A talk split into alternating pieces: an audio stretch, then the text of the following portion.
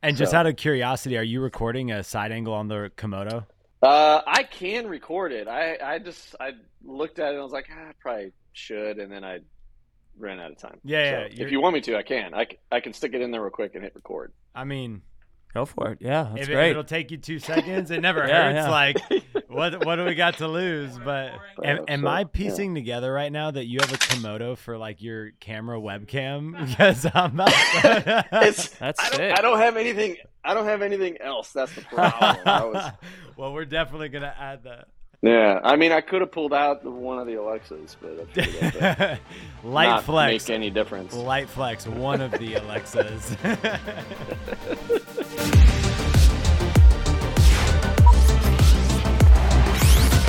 Welcome back to another episode of the Rough Cut Club. I am your host, Joey Nicotra, here with my business partner, friend, and just incredible human being, Mr. Shane Reitzamer. Shane, how are you doing today, man? Great, man. I love that intro. The last part's excellent. Yeah, man. Great human being. You are a really great human being, and you've taught me how to be a better human being, so we are blessed by your presence today in the studio. How do they do that? Is it this? There you go. That's going to go great on the story. I love it.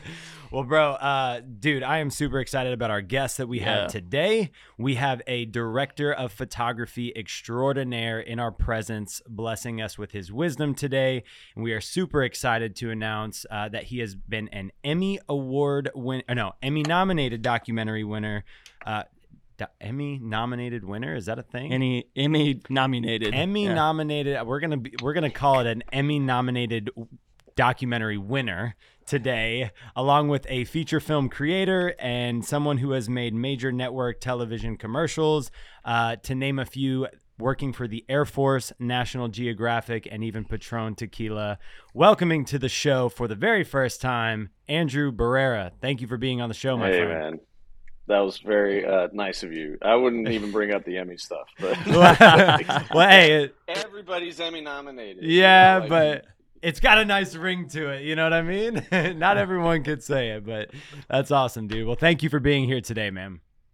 Yeah, of course. Thank you for having me. Yeah. Well, podcasts are interesting. So. Yes, I love it, man. Well, we're excited to dig into your story. Before we do that, one of the ways that Andrew and I met was actually on a TV show that I do not believe has ever seen the light of day, and probably will never see the light of day, but it was essentially about ex-professional athletes slaughtering hogs on top of trucks with machine guns, if I got that log line correct. Oh, wow. That's and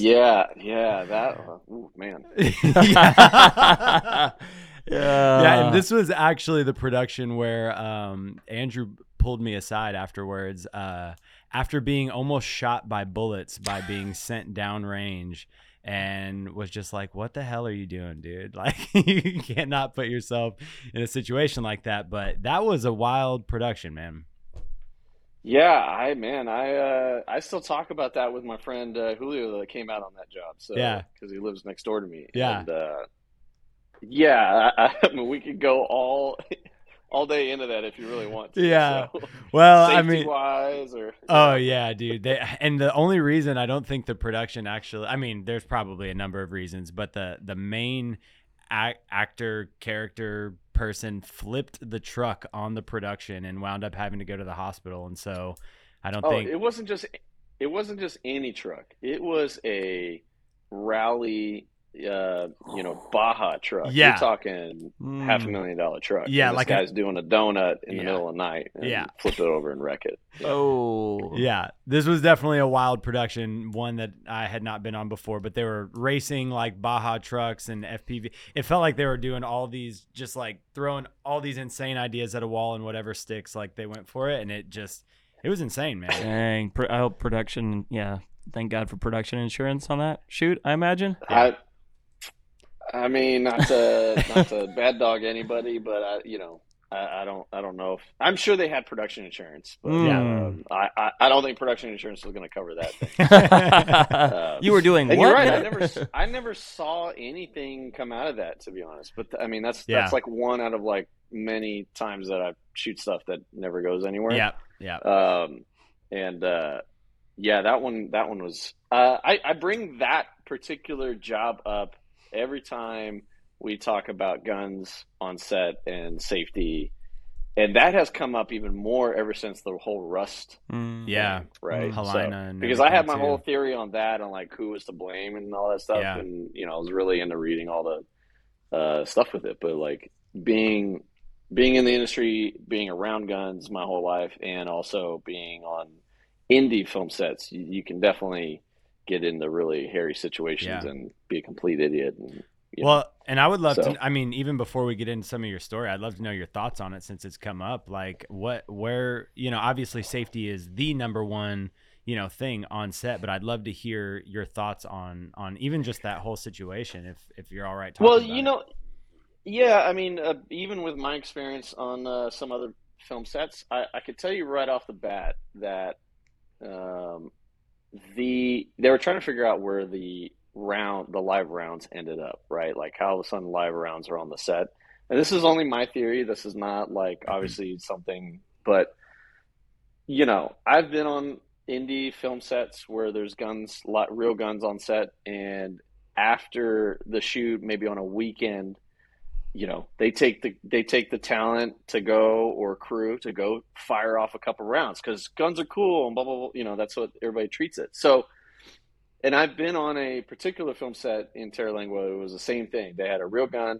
They went out and shot a couple rounds over the weekend, live rounds at a target range, and then they come back and use those same guns for the set. So I have a feeling something got mixed up in there, and that's the reason why there was a live round in that thing. Yeah, I mean that's my theory, because indie films can be kind of crazy. The other one is, you know, Alec Baldwin says that, I'm really going into it, but Alec Baldwin's like, oh, I didn't pull the trigger. I'm like, yeah, but with a revolver that has a hammer, he pulls the hammer back and lets go. It's the same thing as pulling a trigger. You're going to shoot it and it's going to go off. Yeah. And so there was no like gun safety experience with that. And I know people that know that AD, and I know, you know, so it's like there was a lot of wrong things that, you know, safety wise that went through the you know, and I heard too, like even the whole crew like almost walked, or I think they did walk from the production the day before because of all of the unsafe things that are happening. And it's just I will say that you know, as devastating as that situation that was, I think one of the silver linings to it was that it was a wake-up call for all of indie and non-indie filmmakers to prioritize and put safety back to the top of the equation of film sets, because so often it's a neglected thing at the expense of the picture and doing whatever it takes to get the shot. And it's really brought back safety and specifically gun safety back into our industry. Yeah, I mean, I know particularly on our shoot, that was the one in particular where when I asked for clearing the gun and all that stuff, you know, they approached me like I was being the high maintenance one, and like, oh, what's wrong? Why don't you trust us? And like, why are you being so high maintenance? Like, it's fine, you know? And I'm like, I have more, other than the guys that were actually shooting the guns, like the military guys, I had more experience with firearms than the rest of the crew that was there, plus even the guys that were doing, you know, the sports guys that were doing the promo for this thing. Yeah. It's like, I've been a hunter my entire life, and like, I'm the one that's high maintenance. Come on, give me a break, you know? Yeah. So, you know. Yeah, I think it's, you know, the priority of safety and how it's even done on set, like you're talking about, because I've been on two different sets, period pieces, and one leg of this production was AD with armor walks around and says, would you like to see the chamber, the gun, it's unloaded? Went to everybody on set, and I was kind of green to that, and I was like, okay, cool, oh, thank you, I got it. And I was like, this makes me feel good. But then on another project, when somebody had asked, same thing, it was like, why do we need to do that? Why do we need to show everybody, you know? And so, you know, we're taking too much time, but I think I totally respected slowing down, let everybody see that the chamber's empty, this gun has been cleared, you know, now we're going to put it into play, into blocking even. Anyways, I agree with that perspective. And you never should be, you should never be afraid to ask. Yeah. You know? There's way more safety involved in car filming in vehicles than there are with guns half the time. And I'm a you know, I am a gun owner and I go hunting, but like it is, yeah. It's kind of, it's backwards. And I think it's because a lot of people in the film industry think that guns are super cool. Cars have been around forever and, you know, they don't take that as seriously as what a gun is. And, so even that particular job was a big wake up call, I think. Yeah. For even me to like, okay, you gotta check these things and don't be afraid to do it, because most people don't want to be labeled that high maintenance DP. And it's like, you know, nobody should die on set. It's ridiculous. No. And just for like total like context for everyone listening too, we were sent 5 miles downrange so that they could try to hit the world's largest, like, or world's longest target. And they sent us, I think, within like 50 to 70 feet of the target. And a bullet landed like 6 or 7 feet in front of me, which, if you think about the angle that it has to be coming down, like it was just a couple of feet over my head, and almost grazed me multiple times. And we were ducking behind a truck, like for safety, trying to get a shot. And it was really wild. Had no idea I can't believe you did that. Yeah, well, I didn't know what I was signing up for when I went down there, mind you. Yikes. Anyway. I don't even think I knew that you were down there, because I would have told you no. Yeah, but, yeah. Well, they should have just set GoPros up and us, like, hiked back, like, a mile away. Right. But anyway, man, dude, on the note of safety, I was watching in your reel, and a car flipped and almost hit you. Dude, tell me about that. Yep. That was also a show that never went to air.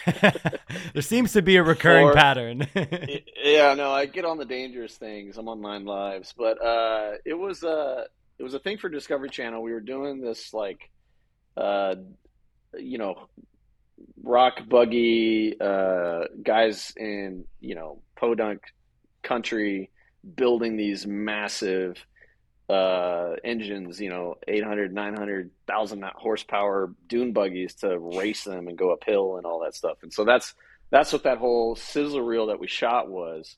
And this one in particular, we had filmed them going, I'm telling you, like an incline like this. I mean, it was, you know, and those tires are so big that when if they kick up any rocks, like I swear to God, right before even that even happened, I was filming one of these buggies going up, and his tire was spinning so much, and he's kind of swerving, doing one of these things, and kicks up a giant, I'm telling you, like a giant, you know, timber log, and it's flying through the air, and it hits a guy 7 feet in front of me right in the face. He gets knocked out, ends up with stitches all the way across. And so like when I did that series or did that show, they would always tell us like, hey, when they're racing, you get behind stuff, you get behind trees, because they're going to kick up rocks. They're going to kick up debris.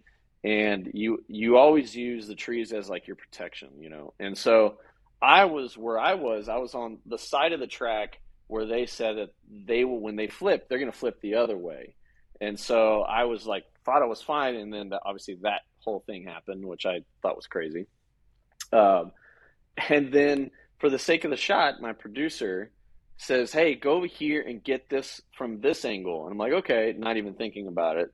So I walk over to the other side of the track and found a bunch of trees, and I shot behind the trees, you know, thinking like, oh, if it flips, it'll hit the tree or whatever, which is, I just didn't think it was actually going to happen, because I've shot a couple of these races already when it did. And sure enough, the guy goes up, he gets up on his hind legs, and instead of doing what you know, those guys do, which I think would be to hit the gas when you're up, to hit the gas, it puts your tire here starts spinning, so it puts your face back down. But instead, he hit reverse, and it flipped him. And the moment that happened, because this isn't the first time I've been on like I was in a helicopter crash once too, and it was the same thing. I'm shooting, you know, through an eyepiece. I'm looking down at the screen or whatever, and I'm zoomed in on something. But the way I was operating it, you know, it was basically with 2 eyes open. And then the moment that happened and he started to do this, I immediately zoomed out on the camera. And you could see it in the, I don't think it's in that demo, but it's probably somewhere around there. And I basically, from instinct, just point the camera whichever way I'm looking So because I'm on an easy rig too, it's really easy. I just shift my whole body. And when I was in a helicopter crash, it was the same thing. Like I would look this way and I'm like, now I'm not even looking. I'm just kind of doing this and moving the, but I'm so wide you could see it. And so that's ended up what happened. And I'm just holding on to that tree for dear life, hoping that it was going to hit the tree. And of course it did. Everybody on the top of the hill thought I got crushed for sure. And it was like, we just kept going. And then right after that, we shoot a whole nother scene. And I'm in front of the guy, and he does this hind leg thing, and like his tires are coming right at me. And then it's just, yeah. I've done some stupid stuff when I was younger. I mean, I still do, but that was definitely a sight. Well, we are definitely gonna loop in some of those clips just for the BTS. But I saw that, and it was like it makes you jump out of your seat because you think you're gonna get crushed. And dude, you had to. I have to put it in there every time. Absolutely, because everybody's just like, "What is this guy? Is not afraid of anything." Yeah. Well, unfortunately, you had a wall of trees, but man, we're glad you're okay and you're able to do this podcast with us today. Definitely 9 lives, like you said, man. Andrew, 9 lives. Yeah, I love it, man. Yeah. Well, dude, we want to. Yeah, man. Well, tell us a little bit about what your business currently looks like right now, and some of the things that you're getting into when you're not avoiding cars trying to flip onto you. My business right now is almost non-existent, I guess, right? Because of the writer's strike and everything else. It's Texas. It's the summer. Nobody wants to shoot in the summer. Yeah. But the writer's strikes have not helped with any of this stuff, and SAG strikes. So like, I think everybody's trying to just do what they can for work, but I'm gearing up for an HBO Magnolia Network series on barbecue, high school barbecue competitions and stuff. And so that's going to take place all over Texas over the course of like 6 months. So I'm kind of answering emails right now, and then I'll go shoot for 4 or 5 days in Dallas or something. And then, so I got that. I got a short film coming. It's pushing pennies right now. So, yeah, man. I'm just being a dad at this point. So. I love it, man. Yeah, the writer's strike, we felt it over here. I mean, we do a lot of commercial work in corporate and try to get as much like narrative as we can. But I think I have like at least 3 or 4 features right now that are being affected by the writer's strike or something close to that. Or I know it's tough out here, but go ahead. Oh, no, it was, you go. Oh, yeah. But, I mean, even prior to right now, I know that you have done a ton of, like, you know, feature work, doc work, reality television. How did you – tell us a little bit on how you even just got into this industry, just so we can get a little bit of your backstory into just your journey into starting this thing. It's funny. I get that question asked a lot of times, and it's not one direct route. The quickest way I could explain my start was I worked for Disney World in Orlando. I got to be a PA on some of the Disney World stuff, so Extreme Makeover Home Edition, Super Nanny, that kind of stuff, and then worked my way as a PA for a production company out in Orlando, and then ended up becoming a, you know, DP when I moved back to Austin. So Disney was great, but it wasn't film school. Yeah. And not that you need it. And I think one of your podcasts, like I was watching one of your podcasts talking about film school the other day, and you don't need it. It's just, you got to just do the work, right? Yeah. So essentially that was my background, is been documentary and reality shows. So when I moved back to Austin, you know, those don't really exist that much. I mean, now that they do, but so the bulk of my work has been doc related. And I would say the last maybe 10 years, I've been pushing more towards commercial and scripted. So I think in Austin now, people know me more in that commercial world, and then now, you know, now that my kids are a little bit older, I can start pushing into doing more bigger narrative work than I, you know, had the opportunity before. So I love it, man. Yeah. Well, and one of the cool, I'm not sure if it was a doc or a TV show, but you got to work for National Geographic recently, correct? Yeah, I did a sizzle reel for a show that's out on National Geographic Discovery Plus right now called Never Say Never. And I got that call because I had done some work for the production company on a bunch of other sizzle reels. And they were like, hey, do you want to go to Iceland for a week and then go to Hawaii for a week? I was like, sign me up. Yeah, sign me up. Yeah. I'll do it for nothing. Right. Just go. So, so we shot a sizzle reel for basically 2 weeks. And then a year later, they ended up selling the show. And the show went during 2021 or 2022.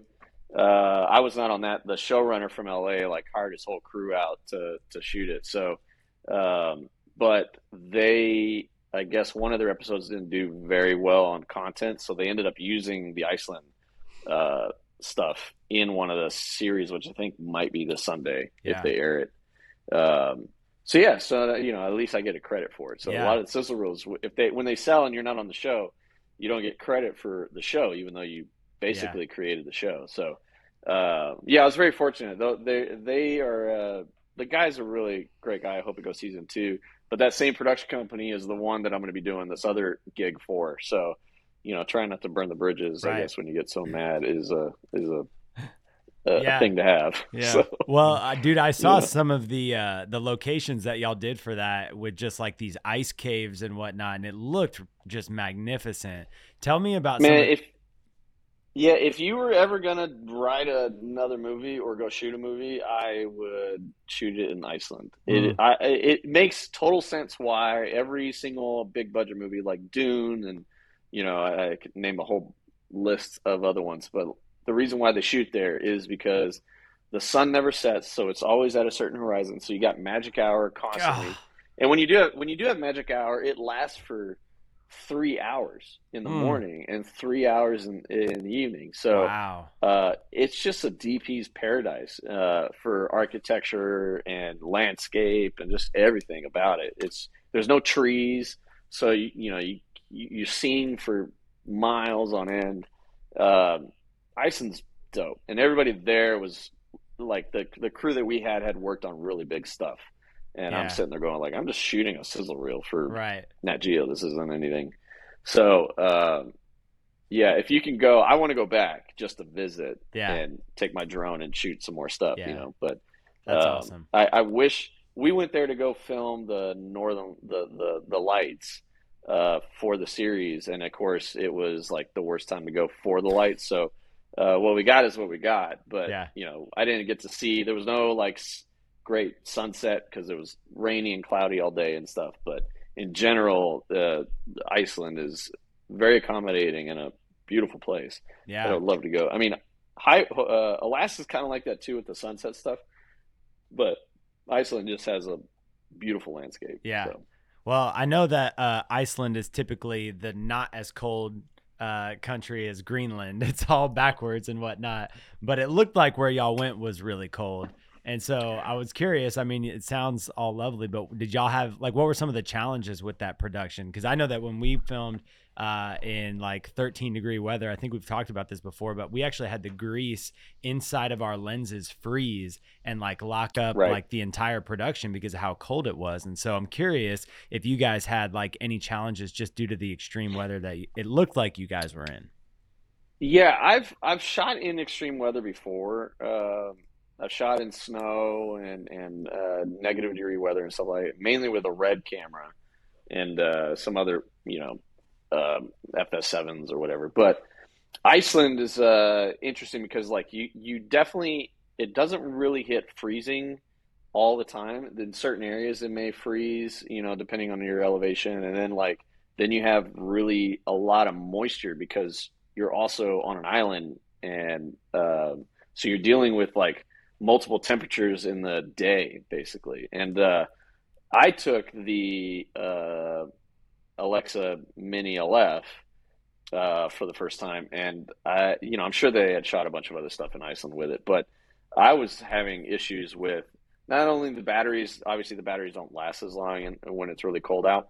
But I was having issues with the EVF finder fogging up and not going away for a day. So I was sitting there with like a blow dryer and trying to like get the EVF to do its thing, or one of the lenses fogged up. So doing the same thing, you're taking a blow dryer and just hope to God that you can get it. So, you know, you got those kind of challenges, I think, which aren't typical, but like, you know, when you film in all parts of the country or the world or whatever, you kind of can expect that these things are going to happen, and you're going to get some moisture and some things. You're going to get, you know, things are going to get messed up, and you just kind of have to prepare for it and hope for the best, you know? So, yeah. Well, you mentioned that you shot on the Alexa Mini LF, and I know that Andrew is one of the only people that has a Red Komodo as a webcam for his camera. So I'm curious to know, you know, when you're prepping for a project, how you go about choosing, you know, which camera that you're going to use. You got a Red in your kit, you got an Ari in your kit. As someone who's utilized both, how do you go and decide what the right camera is for the project? Yeah, that's a good question, because I'm working on that with like three other potential projects right now. And I think it's two parts. A lot of it has to deal with like the imagery that you want to capture, right? Are you capturing faces or landscapes, stuff like that? And then the other part is, can you carry all this stuff? And so that'll determine if I'm going to go Alexa or go Mini LF or Alexa 35, you know, or is it a low light situation, non-low light, right? So like I'm prepping on a short film right now that like we don't have a huge G&E budget. So we're going to probably go Alexa 35 and shoot more low light stuff to protect all of our blacks and our highlights and, you know, all that. Like when I did Iceland, we shot everything pretty much on the Mini LF, all the main stuff, because it was pretty landscapes and, you know, pretty faces. And so you wanted that shallow depth and all that. But we had to backpack to places to get there. And so because of that, I would put the Mini LF in a backpack and carry that with me and hike. But in between all that stuff, we pulled out the Komodo, because it was literally, you could hold it with one hand and shoot all the necessary stuff you need to get. And then when you get to your content stuff, you would stop down, grab the camera, and shoot the real things, you know? So it was an easy mix to combine those two things. And I've used that setup multiple times, because one, I like the I like the Alexa look, obviously everybody does. But you know, shooting in full frame for landscapes and for portraits are beautiful. And so I liked to do that versus going just straight red, right? I mean, I think most of the red stuff kind of all looks the same, whether it's 8K or 6K or 5K, you know, because it doesn't really change the overall bokeh or look unless you change your lenses. But there is a huge difference between shooting on a Mini LF and an Alexa 35 when you're going into portrait stuff, or when you're going into landscape stuff. I think it really changes. So, you know, there's a lot of factors that come into play when picking out your gear, but I wouldn't say one thing is particularly better than the other. It's more about just what's going to make it easier for you and what's going to make your job better, right? Like I would shoot on, if I could, I would shoot on a Komodo a ton, but or even a red, but the problem is like you have to get all the necessary stuff to have built-in ND filters, right? And Alexa has built-in ND filters. You know, I'm trying to push to shoot Alexa on a TV show, but it's like it's heavy.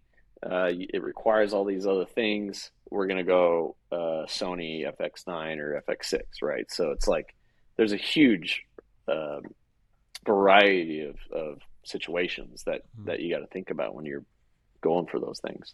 That's great, man. I love all that insight. Yeah. And one of the things too that I think makes your kit unique is Andrew is one of the few people that has a full set of Ari Master Prime lenses. So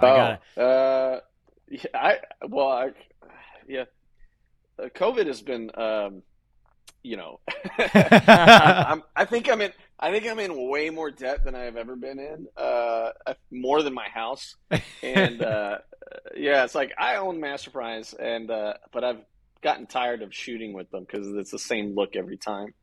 And when I ended up buying the Mini LF, I started combining my gear with another business partner of mine who's also DP in Austin, and I owned Master Primes, he owned Cooke Anamorphics. Mm-hmm. And now all of a sudden, between the two of us, I'll not to make anybody jealous, but if any project that comes my way, I pretty much have the pick of the litter of whatever I want in the lens category that we have, plus the camera category we have, versus going to a rental house. You know, like now we have Black Wings, we've got Cooke Anamorphics, we just got the Lomo Anamorphics, which we shot on your thing. Yep. When we were together, I ended up buying them because I ended up going and doing that Lithuania job, yeah, and we wanted some vintage glass. They flare so pretty. Flares, yeah. And then he's got the Zysa Primes, I got the Master Primes, and then we both bought the Signature Primes together. So, yeah, we've got a set of like 6 lens sets, and then he's got a Mini LF, I got a Mini LF, now we bought another Mini LF. Now we each own 2 Alexa 35s, and it's, you know, it's hopefully I can get it rented out. That's what I need. Yeah. Well, I'm selling everything. Yeah. Yeah. And I was going to ask, how often are you able to rent those for productions? Not right now because everything's slow, but I would say last year, almost every project that I was on, a camera and a lens set was going out. Love it. For him, same thing. Right. And then on top of that, MPS, which is the rental house in Dallas and Austin, they're sub-renting our Signature Primes, or they're sub-renting the Cookes or the Black Wings. And then we got other people that I'm getting people right now asking for the Lomos. And so we've become a little bit of a boutique rental house. Cool. You know, having the cameras, I mean, everybody's getting Alexa 35s, but having the cameras before everybody else did has helped. Yeah. And so we've always been looking to like, okay, what's the next thing we can get?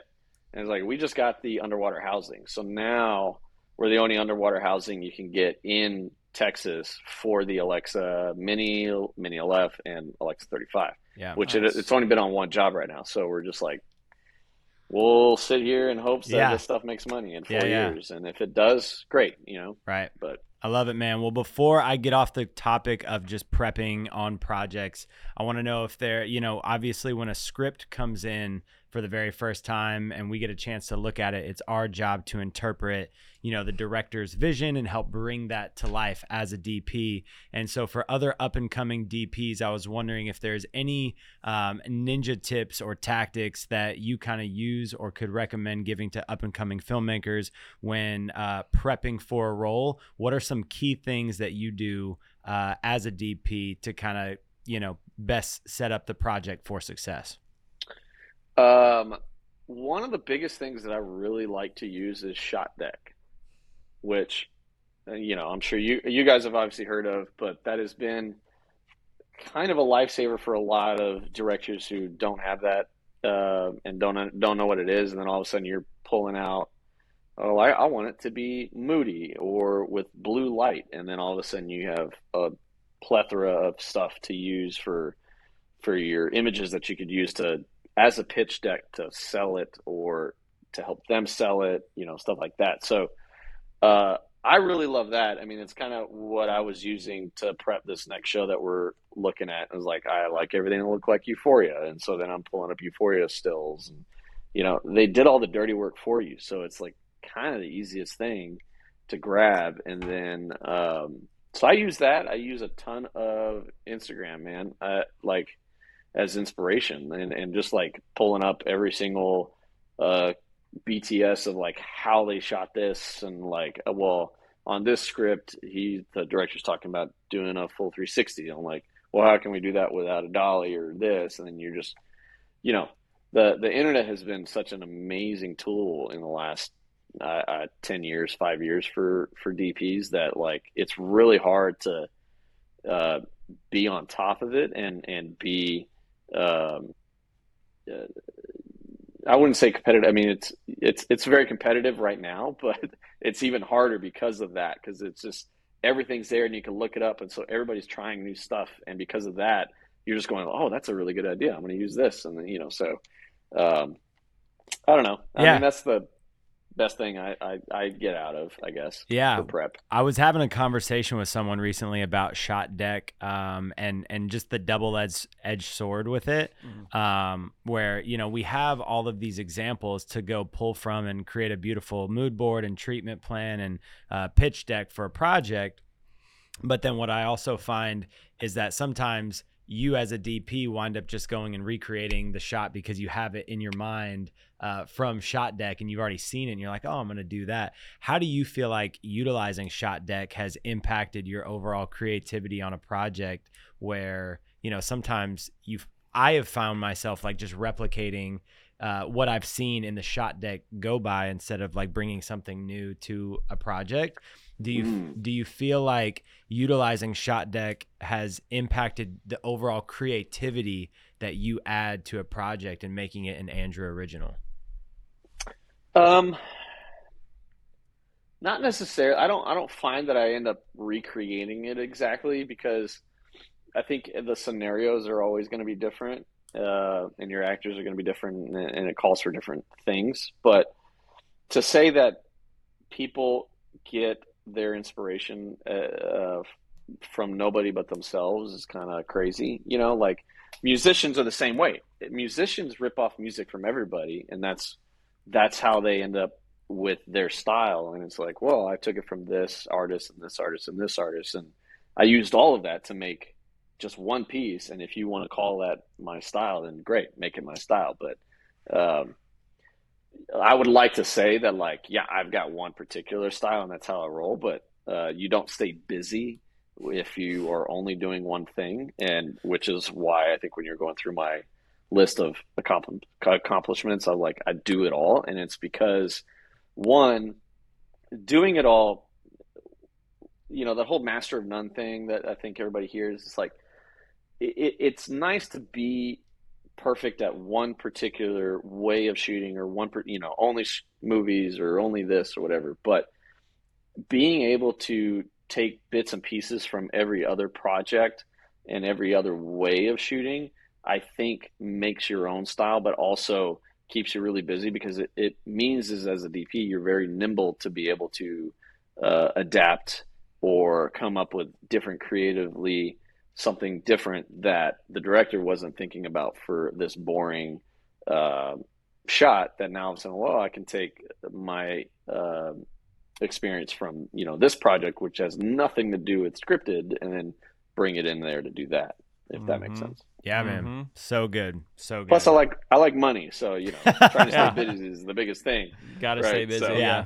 I agree. The experience transfers over, man. And that's why I love, we were in another podcast, you know, talking about people that had edited right before they DP'd or doing all of that helps you be able to put the pieces together of storytelling and filmmaking and creativity all together. So having that multitude of experiences, I've done a little bit of everything, and I take, like you said, you borrow from that. And I think it does kind of create your own style, because everybody's experience is different in those as well. Yeah. So I like being a master of none, I guess, because I like doing a little bit of everything. Well, and I think too, one of the interesting things about being a DP is, like, whenever you're first learning how to light something well and make it cinematic, and you kind of have like this style that you grow into, and then as you master that first style, I think I have felt challenged to be flexible outside of that one look and like be able to shoot things two different styles, like giving something a Wes Anderson look, or giving something, you know, a Greg Fraser look, or, you know, whatever it is. Being a good DP is about having the ability to be able to implement different styles into whatever the script calls for. And so I think that that's one of the things that, you know, having that background of a versatile shooting styles and whatnot helps you be a better DP overall to serve the script's needs above everything else. Yeah, and I've been saying that to people for years, that like you need to go You know, sorry, I'm changing the ISO here. The sun keeps coming in and out, and I keep looking darker. So it's getting real moody over there, man. I know. Well, it's the window's right here. But it's the best looking Zoom call. Yeah, I love it. But you know, like I've worked on projects where I try bringing somebody on who doesn't have maybe a network show or network credit or whatever, and just so they can get the experience, right? Of like, let's go and learn how to shoot it this way. And a lot of people some people in Austin that I've called on have been like, no, it's not going to excel me in my career if I do this gig. And I'm like, that's totally understandable. I totally get it. However, if you learn it, that's the best way to excel in anything is on the job training, right? You're not going to learn it in film school. And one, it gives you the credit. Now all of a sudden you got a network credit. You might as well take it. But then, like, you can kind of see how things are done a certain way, and then take that when you go into something that isn't that, you know, if it's a reality show, and take that in your scripted and being able to kind of adapt and make it better because of what you learned on this. And it goes both ways, right? So having that experience, I think, you know, as a startup, like DP or camera guy, like don't just be the person and be like, hey, I just graduated film school. I'm a DP. That's what I'm going to be. And that's the only job I'm going to take. And it's only going to be scripted work. I'm like, okay, that's fine. Go for it. And there are some people that can do that and excel in it, but you aren't going to understand how everybody else's process is in the long run for every other possible gig that can come your way, unless you take those gigs on a smaller scale, or you know, as like a AC or a camera guy, you know what I mean? So yeah, love it, man. That's some ninja tactics right there for the up and comers. Take every gig you can, man, especially when you're building your DP portfolio. I will tell you, the only problem that I've experienced with that is sometimes you do get typecasted. Oh, call him because this is what he does. And so you have to really work hard in trying to not just be that way, right? Like, it has taken me a while to become more of a commercial DP than it is a documentary reality DP, because everybody knew me from that, so nobody was going to call me for anything else. So you have to constantly try to, and I'm doing that right now with scripted, you know, doing a movie here and there. It's like, I can do scripted. I want to do movies. That's the most prestigious thing that you can get. And that's probably going to excel you further, but you know, you got to take the indie pay. You got to do that kind of stuff, but also like, being able to branch out from doc and reality to be able to do that is very, very hard. And you've got to work at it to make sure that you don't get typecasted, but still do the other ones because you get paid. Yeah. And experience, man. And I got to share this story. I was, this was probably like 5-6 years ago, but I got on the set of Hulu, Warner Brothers, 1162. I don't remember the rest of the name, but it's the JFK thing. And I just took a PA job. I'm on set as a PA, and I'm getting schooled, man, because it's like a Warner Brothers set, and I'm learning so much, and that's exactly why I did it. I actually, you know, didn't make that much money. I worked like 18-hour days, but I saw how they did it, you know, and how they did it right on set, and some things that I thought, wow, this could have been better. Y'all could have prepped us, you know, at the green PAs right, for this type of lockdown. Anyways, and so that, I still love that experience, even though I got my butt kicked. I didn't make any money, but I gained so much knowledge that then transfers over to the stuff that I really love doing, producing and directing, commercial content, documentary stuff, reality. And so having that experience, and I mean, I love features. I've worked camera, gimbal, all that stuff, but getting out there on different sets and networking too. I made great connections on that set. Now, the thing is too, I did kind of get stuck in that. They go, oh, you'd make a great second or a PA or a key PA, yeah, or maybe even a second AD. You want to come up to Atlanta? And I'm like, it's not really what I want to do. But, you know, you explore it and see what kind of connections, right, you can make. Well, and I was going to...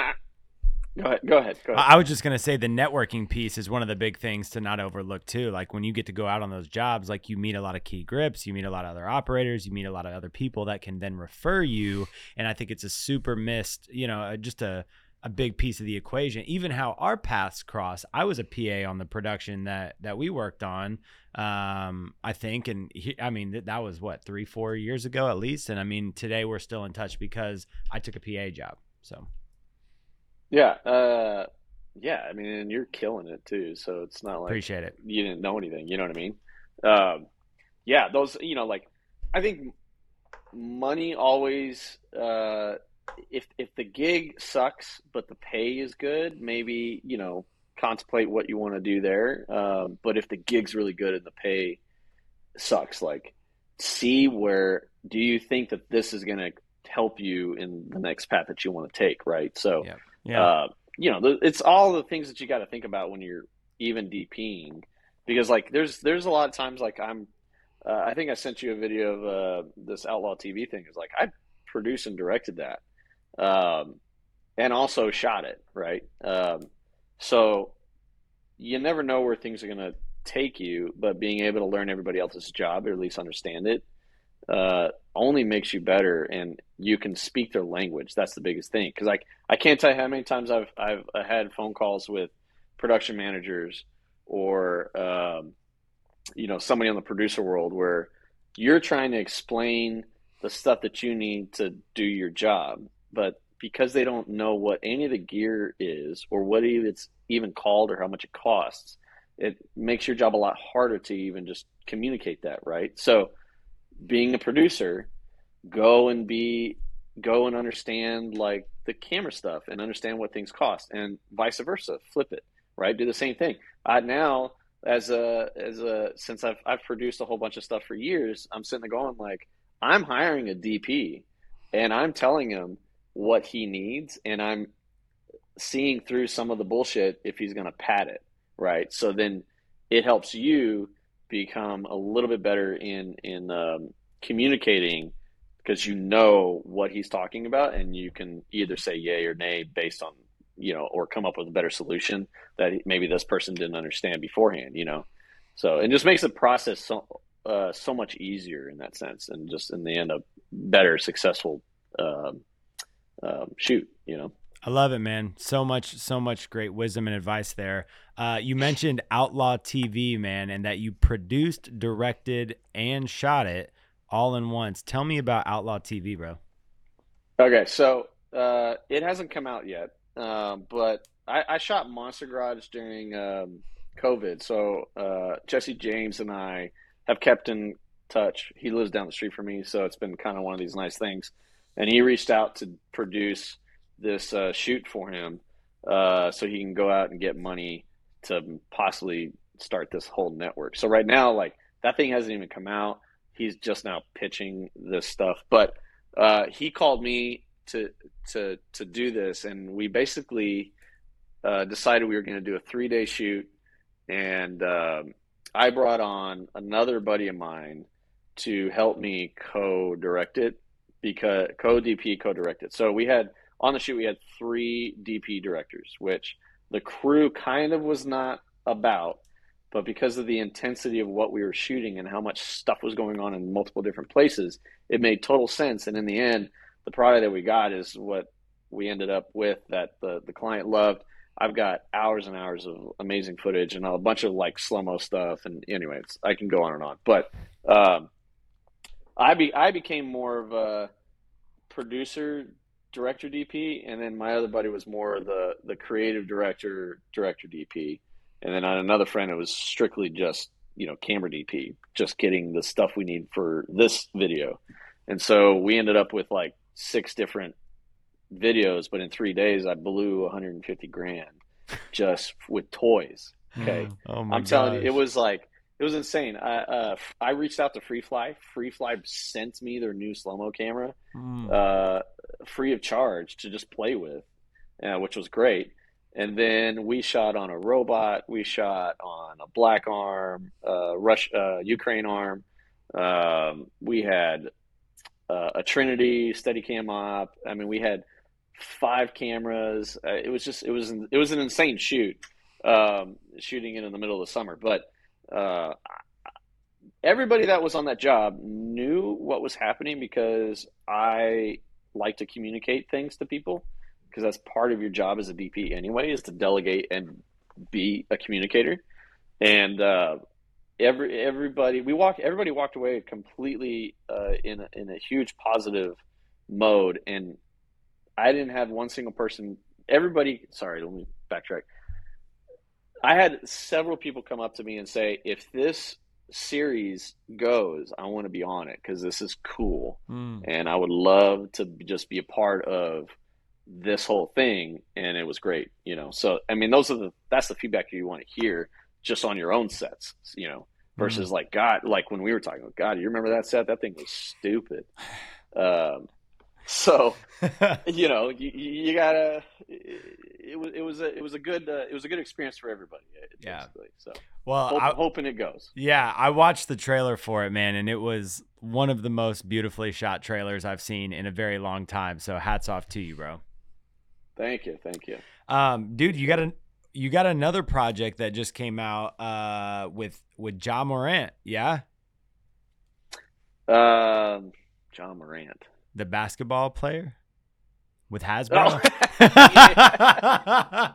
He forgot the A-list celebrity that he shot on film. I know. Yeah. I did a Hasbro spot. It was, it was a kids toy thing with Ja Morant. Yeah, and that was that thing aired on like ESPN or something.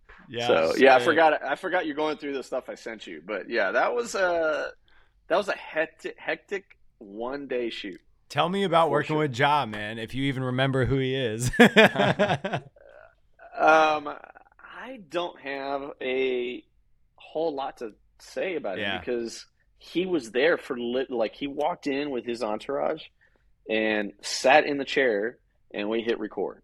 Like there was we did all the prep before he even showed up. So once we hit record, we're just moving and just shooting all the little bits we needed on these interviews. And then they're like, okay, we need you to hit with the basketball. And then he's bouncing the basketball around. So we spent the entire first day pure prep. And it was prepping, lighting, having all the cameras into place. And then he shows up with his entourage. We shoot. He's there. He was there for 60 minutes. That was it. So 2-day shoot 1-day prep in that. And it was the quickest shoot. It's one of the quickest shoots that I've been on where our talent is not there for very long, and it was all for him, right? I mean, wow. I've worked on movies where like the major talent's there and they're on the full set or they're on it for 10 days or 12 or 5. So you're dealing with them for a little bit longer. Like this was like you're there for 60 minutes. That's all we get of him. And he's out, and we're not going to do this again. So you got to prep it and make sure everything's perfect. So when he shows up, you're just rolling at that point. So that's super interesting, man. It's working with celebrity talent. It's just a different world, man. They walk in, everything's got to be set, and you just knock it out and in and out, man. Yeah, like I did that Outlaw TV thing. I did that with Paul Sr. Right, and Paul Sr.'s everybody knows who he is because of the memes, right? And Jesse James, I worked with him obviously several times. Paul Sr. is a very nice guy, but the moment he's on set, the producers treat him like he's a celebrity, and they treat him differently, and so it forces everybody else to also have that same mentality and treat them like they are special, obviously, but it's just like. It changes the mode a little bit, I think, you know, it's like, hey, we're all in it together. We're all in the film industry. We're all here to make magic and whatever. And yeah, you're the celebrity, you're the face of it. But I don't like it when people treat them completely different as if they're, I don't know, like the president or something, you know what I mean? Like it throws me off a lot. And I don't like the vibe of it sometimes, but I mean, that shoot was great. He was really nice. And was down to do whatever we needed to do, but it was the people outside of him and me that were telling us we need to go because he says we need to go. And you're looking, I'm going like he's down for whatever, you know. So it's like you always have the middleman. I think overcomplicated sometimes. This is something that we can't as DPs often have a whole lot of control over.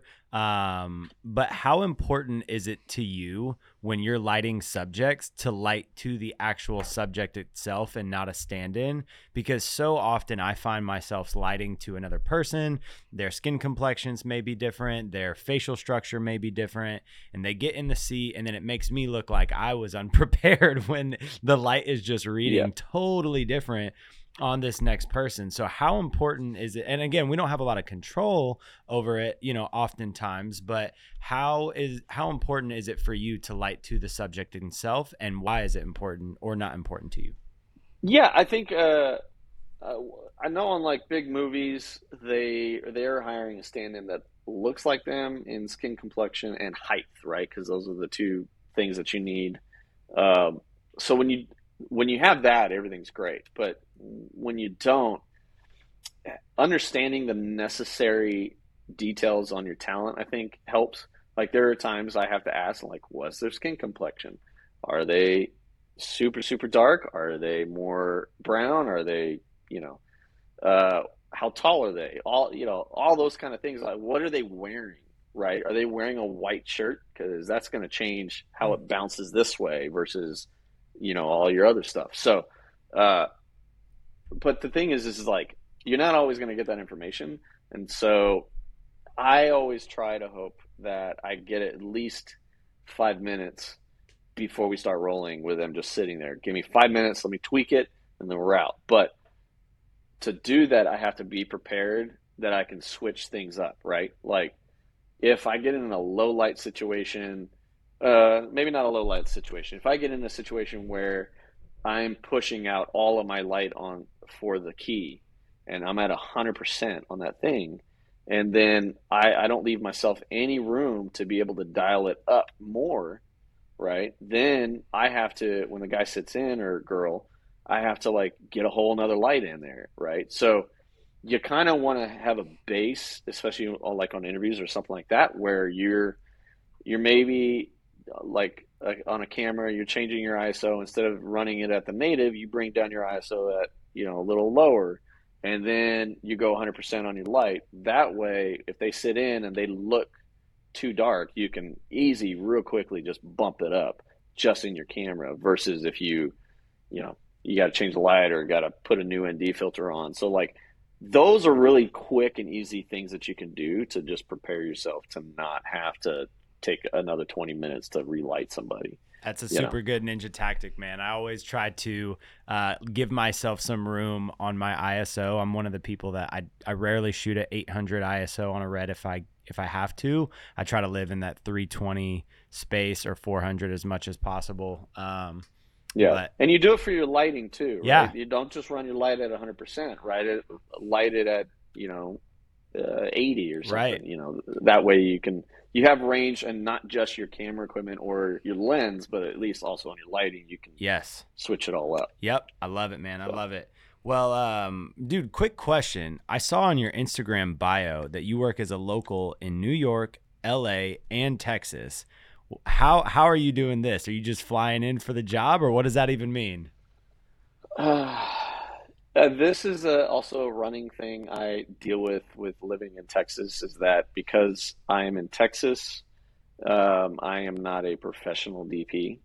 And so usually a lot of projects come into town and they outsource their DP from LA or New York all the time. I know people that live in LA and New York that lived in Austin before, and they work in Austin more now than anything else because they're in LA or New York, right? So and every person that I do meet that's in the same industry, that is like, if I worked with them in New York or whatever, they're like, oh, I'm just couch surfing. So they'll fly to the project if the project pays enough and get an Airbnb or whatever. And I do the same thing, but I have friends in LA, so I can stay in LA, and I have friends in New York, I can stay in New York, or even in Orlando. So it's kind of one of those things, like the competition is, while it's great, it's super annoying, because you're going like, there are really good people locally that you can hire that need the work, who can't get any of the good work because it's all of a name at that point. It's a name brand of like the location. You know, getting a Google phone that says you're from LA with an 818 number, that's like a trick that a lot of people do. And so I can tell you a number of people that, like, they don't live in those towns or cities, but, like, they just travel to go do that because they're always going to want to have that local person when they're in LA or New York. But when they come to third coast or whatever, like Austin, they're going to want to have the LA or New York DP. So, like, put it on there. Everybody does it. Everybody kind of lies a little bit on their resume. And I'm not saying I'm a huge liar, but, like, it is something I can work as a local. Do I want to take the work from those locals? No. But I want the appearance of, like, I am somewhat of a high-end DP that you can call. And I'm based in Austin. And it shouldn't matter at that point. If the pay rate is, like, $2,500 a day and it's a 6-day shoot, I will fly my ass there. Totally. And that's good rate. And absolutely. So, yeah. So that's why. I mean, it's on there for that. I love it. Yeah, no, it's a great strategy. Yeah, it is a great sense. Strategy. I've seen other DPs and filmmakers do that, and that totally makes sense. Yeah, yeah. That's a great tip right there. I know Joey's about to go. I know. Look at a Google 818 number. Yeah, I'm about to go get 3 phones, one for the plug. No, I'm just kidding. It's a mind game. Like it's the same thing with, and this was with Rust, right? When that movie happened, is the perception of what a union person is and non-union from some people is. Non-union people are inexperienced, and that was when the whole thing with Rust happened. They were talking about it was a non-union armor, and so you're immediately thinking like non-union, an inexperienced person. When in contrast, that like I feel a lot of union camera operators or DPs have very little experience because they can't get on union work or only the union job. So like you look at their reels and stuff and they're not that great, right? Or they're very, very old, or average or whatever. And so maintaining the perception of like being a professional. So like, yeah, I need to go union just so I have that perception of like, I am a professional. But if I had that perception of like, I am an LA based or a New York based, DP, people also think that if you're from those towns, you are, very experienced in your field, and which is not the case at all. So because those two towns, like they got thousands of people that all compete for the same stuff, you live in Dallas and you're like probably one of like 4 dudes that people are going to call and you're going to get all that work. Right. So, yeah. It's outside perception for sure. That's 100% what it boils down to. And that sums it up. Thank you. I love it. But dude, there's a lot of up and coming DPs that will listen to this episode, and obviously you have a plethora of experience to pull from. Is there any advice for the up and coming DP that you really feel like helped propel you in your DP career forward that the up and comer can then implement that will help them? Actually, the funny thing, I talked about this on another podcast recently, is when I was starting out, the typical thing to experience is people yelling at you and not taking it personal, right? You're going to get that all the time. And unfortunately, that's just been how I'm not saying that's okay, but when you get into tight scenarios where you're being rushed or it's safety or something like that, and somebody's going to yell at you because you're doing either it wrong or something, people should not be offended by that, because in the end, like, it has happened to me. And the guy later, when we're driving back from, I don't even know where we were, he was like, hey man, I hope you don't take offense that I yelled at you in the moment. It was just like, you're about to ruin my cables. And I was like, dude, I'm fine. Let's go have a beer. And that's usually like, unless you're awful at your job, then I'm not going to go have drinks with you. But, but people that take offense that easily, like it's just, you're going to have a hard time getting on other projects that I don't know how to explain this. You know, I think you're just gonna have a harder time trying to like one, get along with everybody, and then not take it personally, and then you're just gonna always be down on yourself, like, oh, I suck, or this production sucks because this guy yelled at me, and it's like, you know. Well, and it's never a good thing. Yeah, one of the things too, like in the middle of production, especially if you're a DP or a director or, you know, one of the keys, you have a lot of pressure that's riding on you to do your job, and there's a lot of dollars that's being, you know, put onto your, you know, your shoulders and your responsibility to make sure it's successful. And when somebody is doing something that can ultimately damage the project, a lot of times I have found, you know, there have been a few times when I've had to rein myself back in and be like, look, this is a person and I got to let the stress of the project go. And I think it's something that easily happens when you're responsible for thousands, if not hundreds of thousands of dollars, to, you know, have an emotional moment of weakness, more or less. And so it's just, to your point, it's part of the process. And a lot of times, once you're cool and level-headed after the fact, it's like, dude, I'm so sorry I said it like that. It's part of the, you know, you can't destroy my stuff, or you were about to unplug a light while it was still turned on. And you know what I mean? It's just things like that happen. Right. And so, yeah. I will say, though, I say all that, but on the other end of that spectrum, I don't like working with people who are assholes. Like, it's just not... It's this day and age that it is not something that needs to happen. And it's just not, it's not conducive for a good working environment anyway. Right. And I particularly don't like working with people that are like that. And I don't want to hire people that are also like that, because it just makes a bad environment and a bad experience for everybody. And, you know, so my advice would be, don't take things personal, but also don't be the asshole or don't be an asshole. Right. Those are the two biggest things I think that'll get you anywhere, because like you may not be that great at a certain role in some project, but he's a really nice person and he's really great to work with because he makes the environment fun for everybody. And the clients love him because he's, you know, very communicative, but he appreciates everything, and I think that just is going to go way further than if you were just the biggest grump on set that you could possibly think of, and then you're yelling at everybody. I've worked on so many sets where that is the case, and everybody on set is grumpy, and it changes the overall mood of the whole situation, and it does change the quality of the work, right? And then stuff ends up going by the wayside. Things get broken because people are pissed or vice versa. You know, I don't necessarily like working with people that do that kind of stuff. I think I used to be one a long time ago, but that I think is more important than anything else.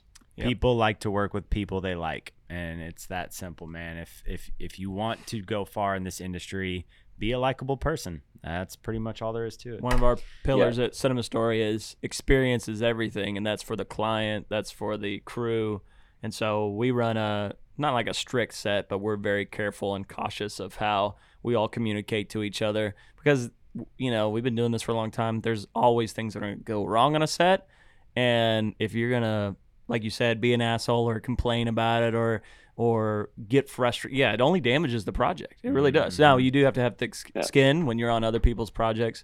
For example, that Hulu set, the AD tore up all the PAs after day one, and we all deserved it because we weren't, you know, nobody told us exactly what he was wanting, and there was a lot of breakdown in communication, but half the PAs left and a second AD left after that. And then the next day, I'm doing three people's jobs. Now I know what I'm supposed to be doing and doing three people's jobs. So it's like, you know, and this guy's from L.A., and he's like, look, I'm from L.A., and I don't know how y'all do it in Texas. And, you know, I heard a lot of different words and called a lot of things, and it was just like, I get it. I came back. I'm like, cool, I'm learning. This is great. You know, I'm not going to take offense. But at the same time, I'm like, I don't know if I really want to find this guy, you know, on the production hub and IMDb and work with him again. Right, yeah, you don't want to work on the next project that this person does. You know? Yeah. And I don't care if it's like, an opportunity to work on the biggest movie possible. I'm like, well, this guy was a complete asshole. Yeah. Mm-hmm. I don't want to do it. Yeah. You know what I mean? Yeah. Yep. Now, I also say that and say, like, money has a lot to do with if you pay me enough money, it's worth it for me not to care too much, right? Right. Right. Yeah, like if you're a butthole on everything, people are not going to care too much about your project because everybody there is getting a regular paycheck. You're as a DP, you're more invested in it because of the look of it with your director, and in hopes that you're going to get other work, but like. Your G&E guy, you're one of like 1,000 DPs that they've worked with. They don't need your shit, right? Yeah. So they don't care, and they're not going to care to work hard for you if you are a complete shithead to them. So sorry, I don't know if I'm ruining all your. No, it's all good. No, dude. And one thing I know we're pressed on time, but one thing that you lightly just dropped in there. Is that you've been a part of a helicopter crash, and I got to know about the heli crash, man. I did a sizzle reel that will never see the light of day, and I'm in West Texas filming the coolest thing I'd ever seen, which is these guys that fly the tiniest helicopters. They're flying around big game animals to capture them. So what they do is they have a cowboy with a net gun, and they're shooting a net at an animal, and then they jump out. They jump 30 feet in the air to go and rope this animal, right? So it's like the most insane cowboy stuff I had ever seen. And the way that these helicopters fly, I mean, you're not just flying like a normal. They're banking like this, but they're FPV doing it so helicopters. Fast because these these animals are going at 100 speed. 100 miles an hour or whatever, 100% to get away from you. And the helicopter's job is to wrangle it and corral them where they need to go. And so you're flying like it's a roller coaster. And I'm in the back of a 4-person helicopter filming with a giant tape camera and it with an eyepiece. And I'm doing this whole thing filming I'm like, and it was a very windy day in West Texas to the point when he banked. He went like this and banked to turn around. The wind had pushed him, and he lost lift. And it was the first time that this thing just decided to just go down. Mm. And it wasn't a bad crash because we were only 40 feet in the air. So it wasn't like – it was a very, very, very hard landing. But I asked the pilot, I was like, well – it was a crash. He goes, no, it wasn't. We landed. I'm like, well, did you mean to land? He goes, no. I'm like, well, then you crashed it. I don't know what to tell you. But in the video, we basically – he was really good is what he ended up doing. And when you're coming down on the helicopter, he flared it. You know, he tilted it up. And because of that, it softened our blow. But we hit it, and then we slid across for a good 50 feet, right? Wow. So then, you know, we're just doing one of these things. And once we got and landed, one of the guys got out. He went and looked at the helicopter, and he goes, everything's good, boss. Got back in. Oh, took off, and we kept flying. Right after that is I'm filming a bunch of a herd of ram going up a hill, and these beautiful animals. And I put the camera down, and I hurl right on them because I got so airsick. Just from that experience, and yeah, it's oh my god! And this is also how I got into drones in the first place, because there's been so many helicopter crashes, and I've been in helicopters for filming, you know, in Alaska and Colorado and stuff. And in the end, like, I'm not in control of flying, so I don't like necessarily being the passenger. Mm. So flying a drone is way easier and safer, you know, all that kind of stuff. So that's how I ended up into the drone industry a little bit in that world. So. That's awesome, man. Mm-hmm. Do you have your Part 107? Yeah. I've had my Part 107 for a while. I think I need to renew it, but I haven't done that in a while. They made the process got a couple drones. Super easy now, and it was scary for a little bit, but now it's not too bad. But yeah, it's totally worth it. Everybody should get it if you're a DP and you want to, you know, if you can do documentary, go get it because it just makes it easier for everybody.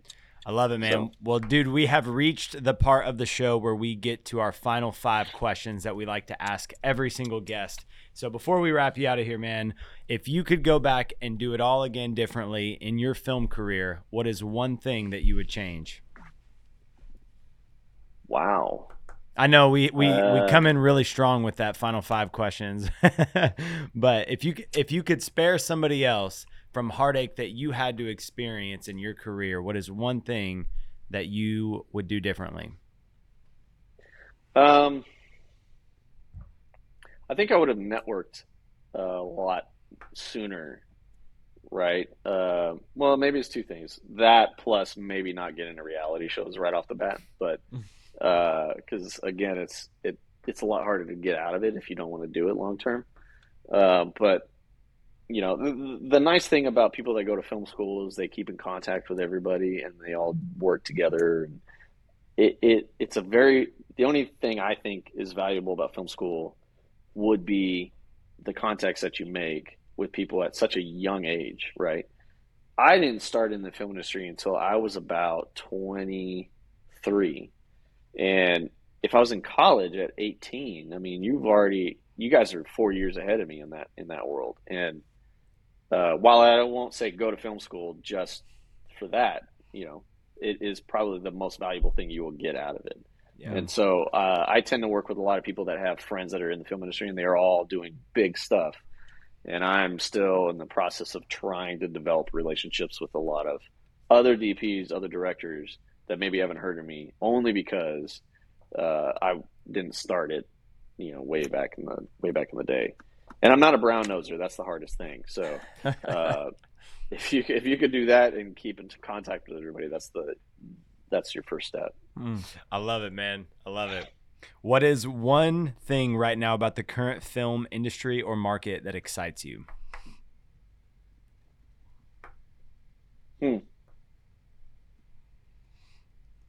Give me a minute. And I'm only, I shouldn't have looked at any of your other podcasts. You guys talked about AI. Yeah. I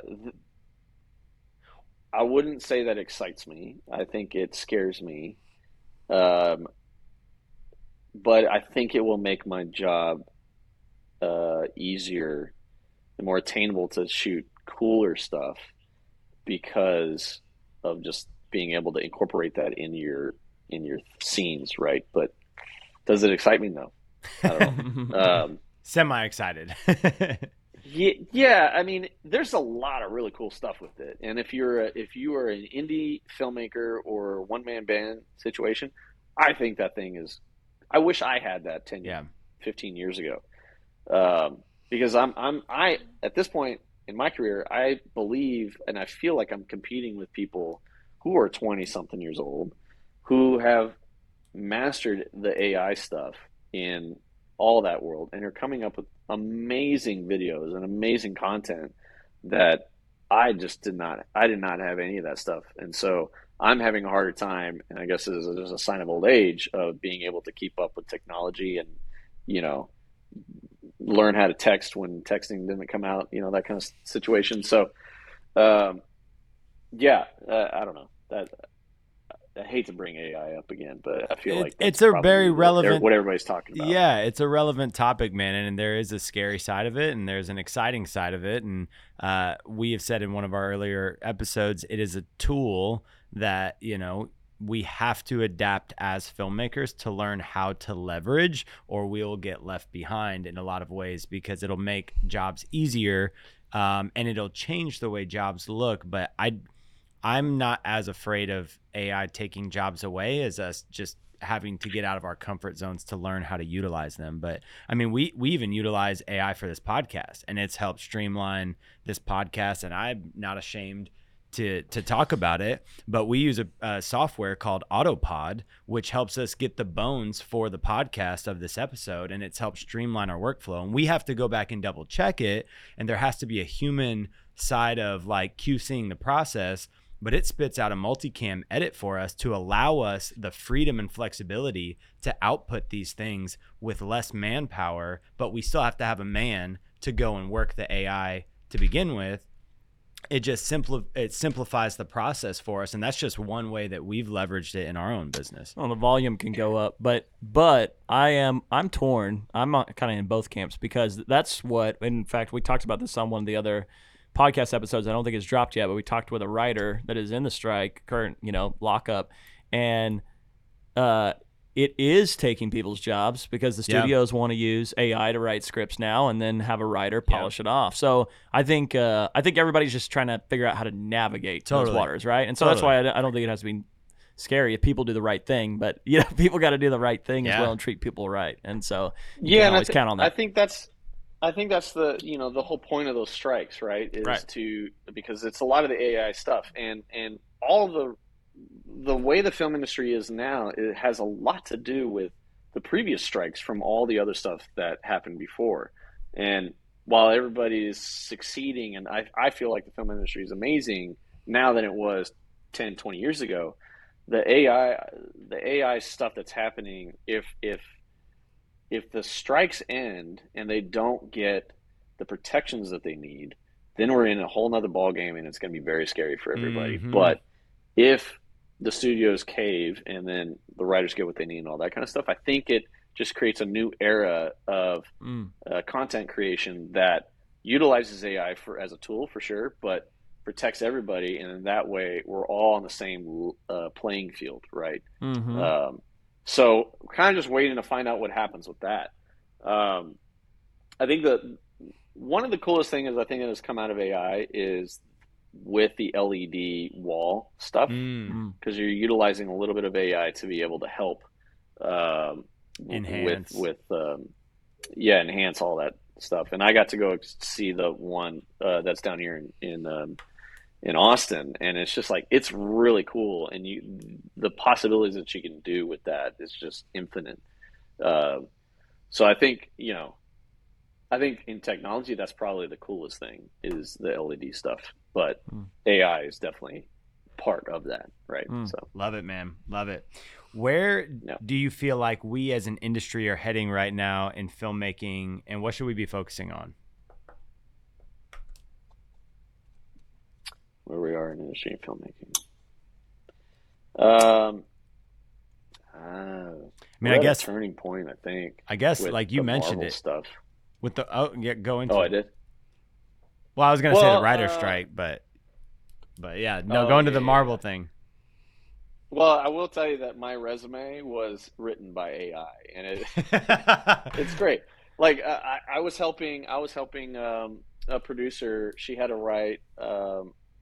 She written the whole thing about the look of the show, or the the style synopsis of this or whatever. She goes, "Can you help me read it and reword it for more of a DP lingo and sense?" And I literally, in the middle of the night, grabbed it, took 5 minutes. I had AI redo it 3 times, which took the course of 60 seconds. And she had a much better paragraph per thing to explain it. That gave it a little bit more emotion to it or whatever I'm not a writer. I hate writing, so for me, it's great. I love it. But you got to use it as a tool. It can't be your, everything, right? So, AI is just, it's just copies of what we've already done. So you've got to make your own new stuff so they can at least work with that, right? Mm-hmm. But as far as the film industry goes, I think right in this particular moment, I think people are getting really tired of, and this has a lot to do with the strikes, I think people are real tired of the Marvel, the typical, superhero stuff. Okay, it's overplayed, man. It's done.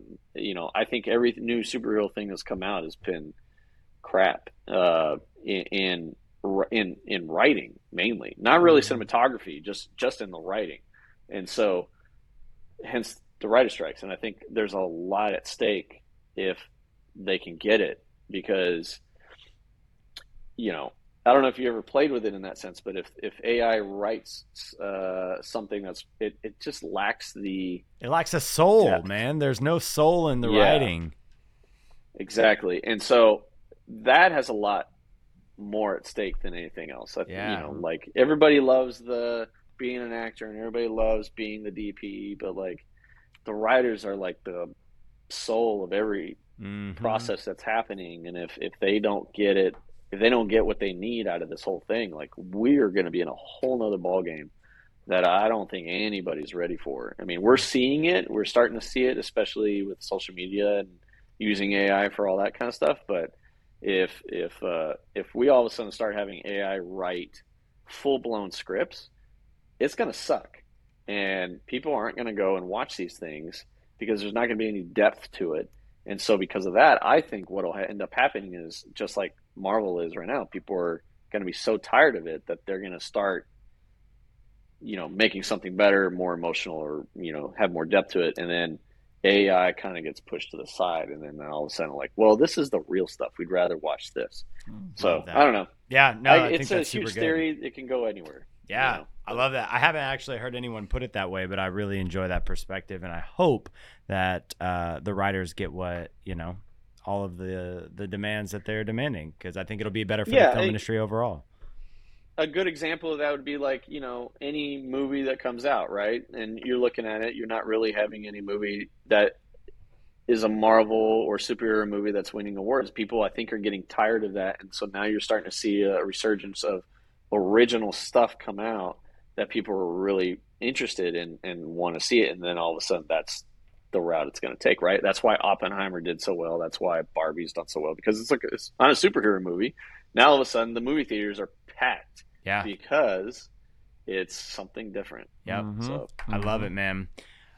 What is one piece of advice you can give to filmmakers trying to grow in their craft or their business? Don't be an asshole. Covered already in detail. Love it. Last question. Go ahead. No, that's it. Okay. I love it. I'll keep it to that. Yeah. Last question for you, brother. Who is one filmmaker that you admire and why? Man, I'm really Christopher Nolan right now. I've been Christopher Nolan for a while, and you know, say what you will about like Tenet and a couple other, you know, like Dunkirk or whatever, but you know, he's come up with really original, beautiful imagery and beautiful stuff that I think people don't give him a lot of credit for, right? I mean, really bringing it back to superhero movies, he is literally the reason why we have Marvel and all those other things. Is he Batman brought trilogy. And he did The Dark Knight, man, and that was like, what is this? This is not a typical superhero thing, and now all of a sudden we're getting Deadpool and like really dark, you know, Joker, for instance. And so he has created a whole industry that didn't exist before on that front. And you know, my favorite movie is Inception and Interstellar. Like, those are my two favorites. I am such a big fan of Interstellar. I slept on that movie for so long, and I watched it late, and it blew my mind how good that movie was. I am such a fanboy of that movie. To this day, it's still, you know, like, and with Inception, he even brought it into just the music, right? Yes. I mean, I don't know if you, like, that one soundtrack is slowed down and sped up. That is the whole movie. And you're going like, there's, and that song is the soundtrack that they play in it. So it's like, he goes into more detail than you could possibly ever think of. Yeah. And it's the same thing with Oppenheimer too. I mean, there's so many nuances and stuff that you're seeing in that you're not even really noticing that the process and like everything else that's going. So like, I think he's a genius, you know, but, I did not like Dunkirk because I like a linear path in timelines, and so Dunkirk was like all over the board. He shows like his like timeline thing in a video, and it's like very back and forth, and Dunkirk was. Tenet, it didn't feel like a Nolan film for me. I don't know why. It didn't feel like his original secret sauce was in that one. You know, the thing I did like about Dunkirk was like just even the Spitfire scene where you're in the airplane, and it felt so real to me. Yeah. For any other World War II movie that I've seen, and it just like it's so CGI'd. that thing was like, he literally created the actual plane and then they did some stuff to it, you know? So like, I really appreciate his use of practical effects and 100%. Have that be the bulk of everything. I mean, Oppenheimer had one CGI shot in it, and it was because they had to cover, up Florence Pugh's naked scene in India or whatever. Right. So like, what's mind boggling to me about him is trying to understand how he shot Tenet. And then that one, I still am very confused about Tenet, but how, like, I need to dive into that one and be like, how did you do this, man? Because one of the crazy facts about Nolan too, that I found out is he planted 500 acres of corn to shoot his cornfield chase scene. And I'm just like, the level that Nolan goes to execute his shots and do in-camera practical effects in solitude, like, is so inspiring as a filmmaker. And that was Interstellar, wasn't it? And I think the rumor has it that he made money after that. Yeah, he sold the corn and then made money. Like, what a genius. Brilliant. That's how filmmaking should be done. Yeah, I love it. Right. You got to have all your, all your financial, how many financial streams you have going on. Yeah, like he has his movie stream, but then he like uses all the other parts of the movie to sell. I'm also a farmer. Right. Nolan the farmer, man. He's got a very successful farm career. Yeah. I love it. Well, bro, this has been an amazing episode, man. We really appreciate you giving your time, your expertise, and wisdom on this episode, man. It's been great to reconnect, and we appreciate your time. For those that want to get connected with you, man, what is the best way to get in touch? I would say Instagram, but I am old school, so email and website and phone number, right? But I'm starting to get more Instagram stuff, so I got to keep up with y'all Xenials or Gen Z guys. So, seriously, thanks for having me. I love doing these things. So, yeah, man. I mean, every DP likes talking about themselves. So, Relatable indeed. That's true, guys. Well, man, thanks again for joining us on this episode. It's been a blast. Great connecting with you again. And we will catch all of you guys on the Rough Cut Club next time, so stay tuned.